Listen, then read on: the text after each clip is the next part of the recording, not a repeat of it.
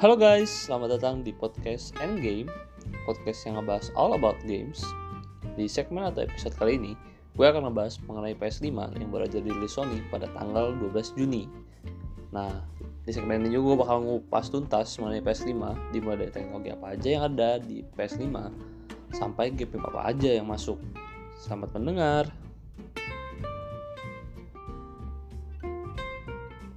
Seperti yang kita tahu, Sony akhirnya ngerilis konsol seriesnya yang kelima tersebut. Hal pertama yang bisa kita lihat dari konsolnya adalah desainnya yang lebih elegan menurut gue. Bentuknya yang seperti trofi, kalau kita perhatiin ketika pas dan dibuat berdiri itu emang cocok banget untuk kita pajang dan kesannya tuh futuristik banget. Nah, gue juga lebih menyukai desain PS5 ini dibandingkan Xbox Series X yang menurut gue malah kelihatan lebih kaku dan kayak kulkas menurut gue dan PlayStation 5 juga cenderung berbeda dengan para para konsol terdahulunya yang biasanya didominasi dengan warna hitam. Kali ini PS5 didominasi warna putih yang dikombinasikan dengan warna hitam yang buat kesannya itu semakin elegan, berbeda berbeda aja gitu dengan konsol-konsol dengan konsol adik-adiknya. Selain desainnya elegan, gue merasa PS5 benar-benar memperbaiki kurangan desain yang dialami dari konsol-konsol mereka sebelumnya.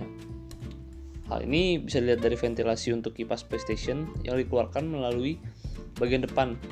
Karena menurut gue kalau ventilasi ditaruh di bagian belakang, saat kita nempatin konsol kita dalam posisi yang e, di pojok atau menghadap e, belakangnya menghadap tembok, maka sirkulasi udara dari konsol itu tuh e, bakal terhambat dan itu membuat konsol jadi cepat panas dan bisa bikin overheat konsol itu.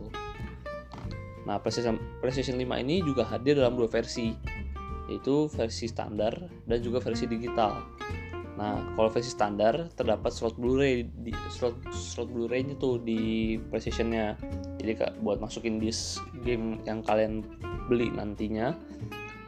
Nah, untuk uh, si digital version ini nggak uh, ada slot untuk Blu-ray-nya. Jadi kesannya uh, jadi kalian benar-benar kalau beli game harus melalui digital downloads atau menggunakan PlayStation Now tapi kelebihannya adalah konsol tersebut jadi terlihat lebih ramping dibandingin si konsol Blu-ray-nya. Tapi uh, kalau kalau di Indonesia ini sih masih bakal jarang banget sih yang beli untuk yang digital editionnya karena harus ada harus kita tuh harus punya internet yang bagus ya baru baru kalian bisa pakai digital edition ini. Jadi gue yakin di Indo bakal laku yang ada Blu-ray-nya dibandingin yang digital editionnya karena ya internet Indonesia seperti itulah ya. Cuman kelebihan dari digital edition ini adalah storage-nya bisa bisa up to 2 terabyte. Itu cukup menarik sih storage-nya cukup gede. Nah kemudian kemudian gue bakal bahas teknologi yang digunakan oleh PS5 ini. Nah PS5 ini udah menggunakan Ultra SSD sehingga proses write dan pembacaan data menjadi lebih cepat 10 sampai 10 kali lipat. Nah, hal ini tuh berpengaruh terhadap loading time yang bakal minim dan bahkan mungkin nggak akan ada lagi loading time di konsol PS5. Selain itu, eh, konsol ini bakal mensupport resolusi 4K 120 fps up to 8K 60 fps. Dengan kemampuan PlayStation 5 yang sangat baik ini menurut gue bakal maka game-game dari PS5 tuh akhirnya udah bakal bisa banget untuk mengadaptasi teknologinya yang yang paling mumpuni salah satu teknologi mutakhir ya maksud gue adalah teknologi ray tracing. Nah, apa sih ray tracing itu? Ray tracing itu adalah kemampuan membuat refleksi suatu benda secara langsung dari game dari benda di, dari objek di gamenya. Contoh nih, ketika kita melihat refleksi cahaya di dalam game pada lantai, biasanya developer tuh ngedesain kembali cahaya, uh, cahaya itu secara manual. Disesuaikan tuh cahaya cahayanya uh, sesuai dengan objek yang di, yang dipantulinnya. Nah dengan adanya ray tracing maka de developer tuh nggak perlu melakukan itu. Cahaya pan dari pantulan api atau atau dari cahaya dari center dari uh, dari bangunan itu udah otomatis terrefleks di uh, sesuai dengan objeknya. Tuh kemudian gue uh, gue bakal ngebahas uh, uh, teknologinya lagi melalui stick PS5 eh dari dari si DualSense-nya atau yang DualSense, DualSense 5 atau stick PS5 nya nah ada dua teknologi yang diangkut oleh PS5 yaitu adalah uh, adaptive trigger dan haptic feedback. Nah berkat teknologi adaptive trigger ini kalian bakal ngerasain feedback yang lebih real lagi uh, selama bermain contoh nih ketika kalian nanti akan menembak dalam sebuah game nah kalau pistolnya lagi macet atau ngestak nih uh, triggernya nah kalian bakal ngerasa berat juga tuh untuk menekan triggernya. Nah trigger di sini maksudnya adalah tombol R2 jadi ketika kalian uh, pistolnya macet uh, pistol, pistol kalian macet nih dan uh, kalian di di R2 itu bakal berat banget untuk dipencet. Nah kalau misalkan magazine lagi kosong atau pistol lagi kosong triggernya kan pasti cenderung enteng tuh. Nah di R2 itu juga bakal enteng banget. Gitulah contohnya. Kemudian yang teknologi yang kedua ini adalah haptic feedback. Teknologi ini merupakan teknologi yang membantu kita untuk ngerasain lagi feel yang ada di dalam game. Contoh nih uh, gue dapat dari source uh, luar negeri ketika kita bermain game racing seperti Gran Turismo ketika mobil kalian di antara misalkan kalian main, game mobile balapan ketika uh, tekstur kalian mobil lari di track dan di tanah itu kalian bisa ngerasain sensasinya yang lebih berbeda dan lebih akurat.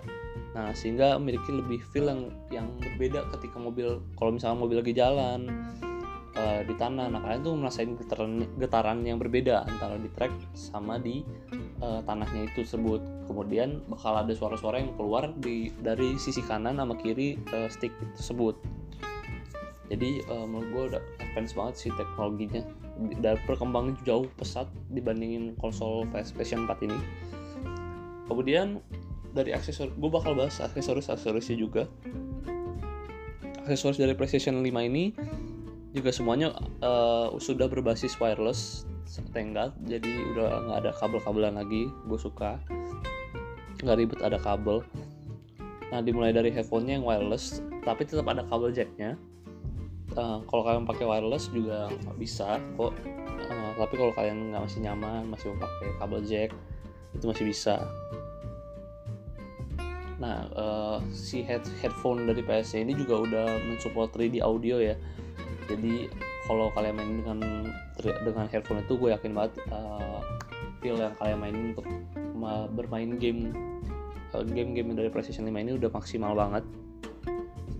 Nah kemudian yang yang menjadi poin poin menarik dari gue adalah di sini ada ada PlayStation Remote. Nah, ini ini baru dari dari Sony belum pernah dibikin sebelumnya nanti gue yakin remote ini akan digunakan untuk kita. Jika kita pengen nikmatin tayangan Netflix, YouTube, nah itu bisa dilakuin di PS5 kita, kita. Karena di PS4 bisa tapi nggak ada nggak ada remote-nya. Nah dia jadi mau menggait pasar untuk menjadi ya menjadi all around konsol lah, jadi home home apa ya namanya home compartment lu lah. Kalau lu mau nonton kalau lu main games itu bisa kalian bisa dapat di satu konsol. Itu di eh, di satu device yaitu di PS5 ini. Nah gue bakal selanjutnya gue bakal bahas game-game apa nih yang dipromosikan pada saat pengumuman kemarin. Nah PlayStation ini juga cukup banyak ngebikin game yang menarik gue gue lihat kemarin tuh gue hitung itu kemarin ada sekitar 24 sampai sampai 26 game yang di reveal pada pada tanggal 12 Juni kemarin. Tapi di sini gue bakal bahas uh, game-game yang menurut gue menarik aja. Uh, dimulai dari Ratchet and Clank. Uh, Ratchet and Clank di sini ngeluarin sequelnya. Ini salah satu series andalan andalan dari PlayStation juga dari PlayStation Studios ya kalau sekarang mereka ngeluarin uh, ngeluarin sequel dari Ratchet and Clank itu Ratchet and Clank Rift Apart.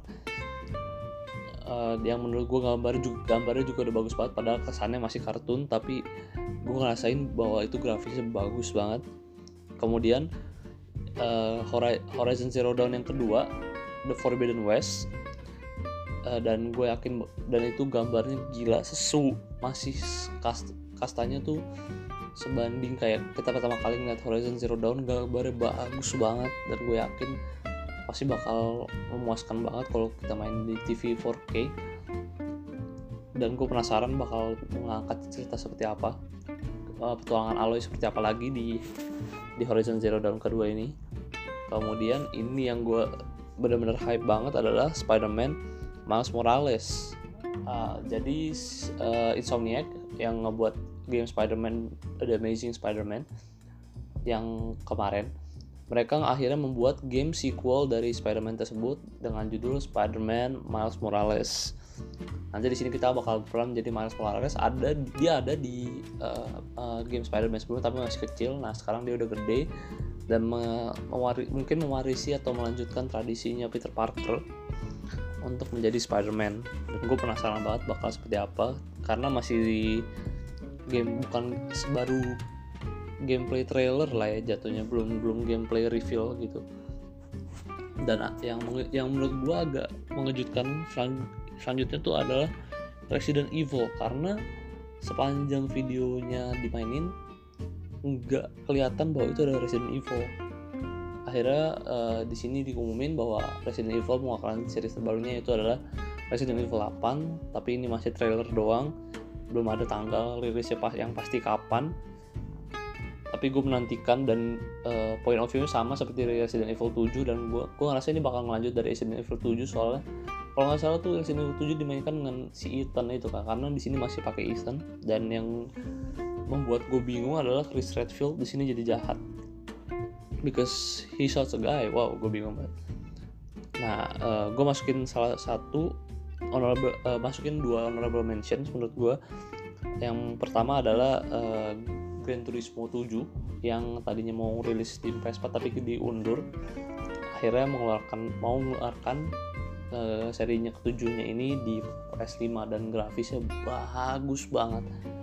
Gua ngerti lagi Gran Turismo emang terbaik kalau masalah simulator dan grafis pasti selalu amaze dan emang signaturnya dari PS5 sih kalau ada konsol baru harus ada Gran Turismo menurut gua untuk memamerkan kemampuan dari konsol itu sendiri.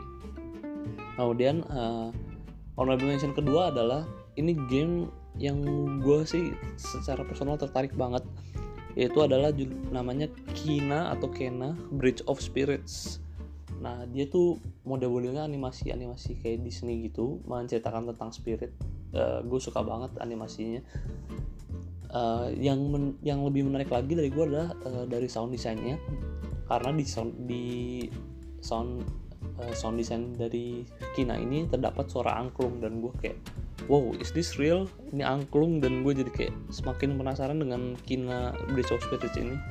Dan gameplaynya pun menarik. Mode petualangan mungkin bisa dibandingin sama Zelda ya yang agak uh, kartunis. Dan sepertinya uh, bakal bakal menjadi petualangan yang menarik banget. So gue bakal nunggu nungguin game-game yang keluar dari PS5 ini. Uh, itu aja segitu aja pembahasan dari gue uh, semoga kalian bisa lebih memahami PS5 lagi dan bisa jadi bahan pertimbangan kalian untuk membeli PS5 uh, I'm Nabil I'm signing out. Bye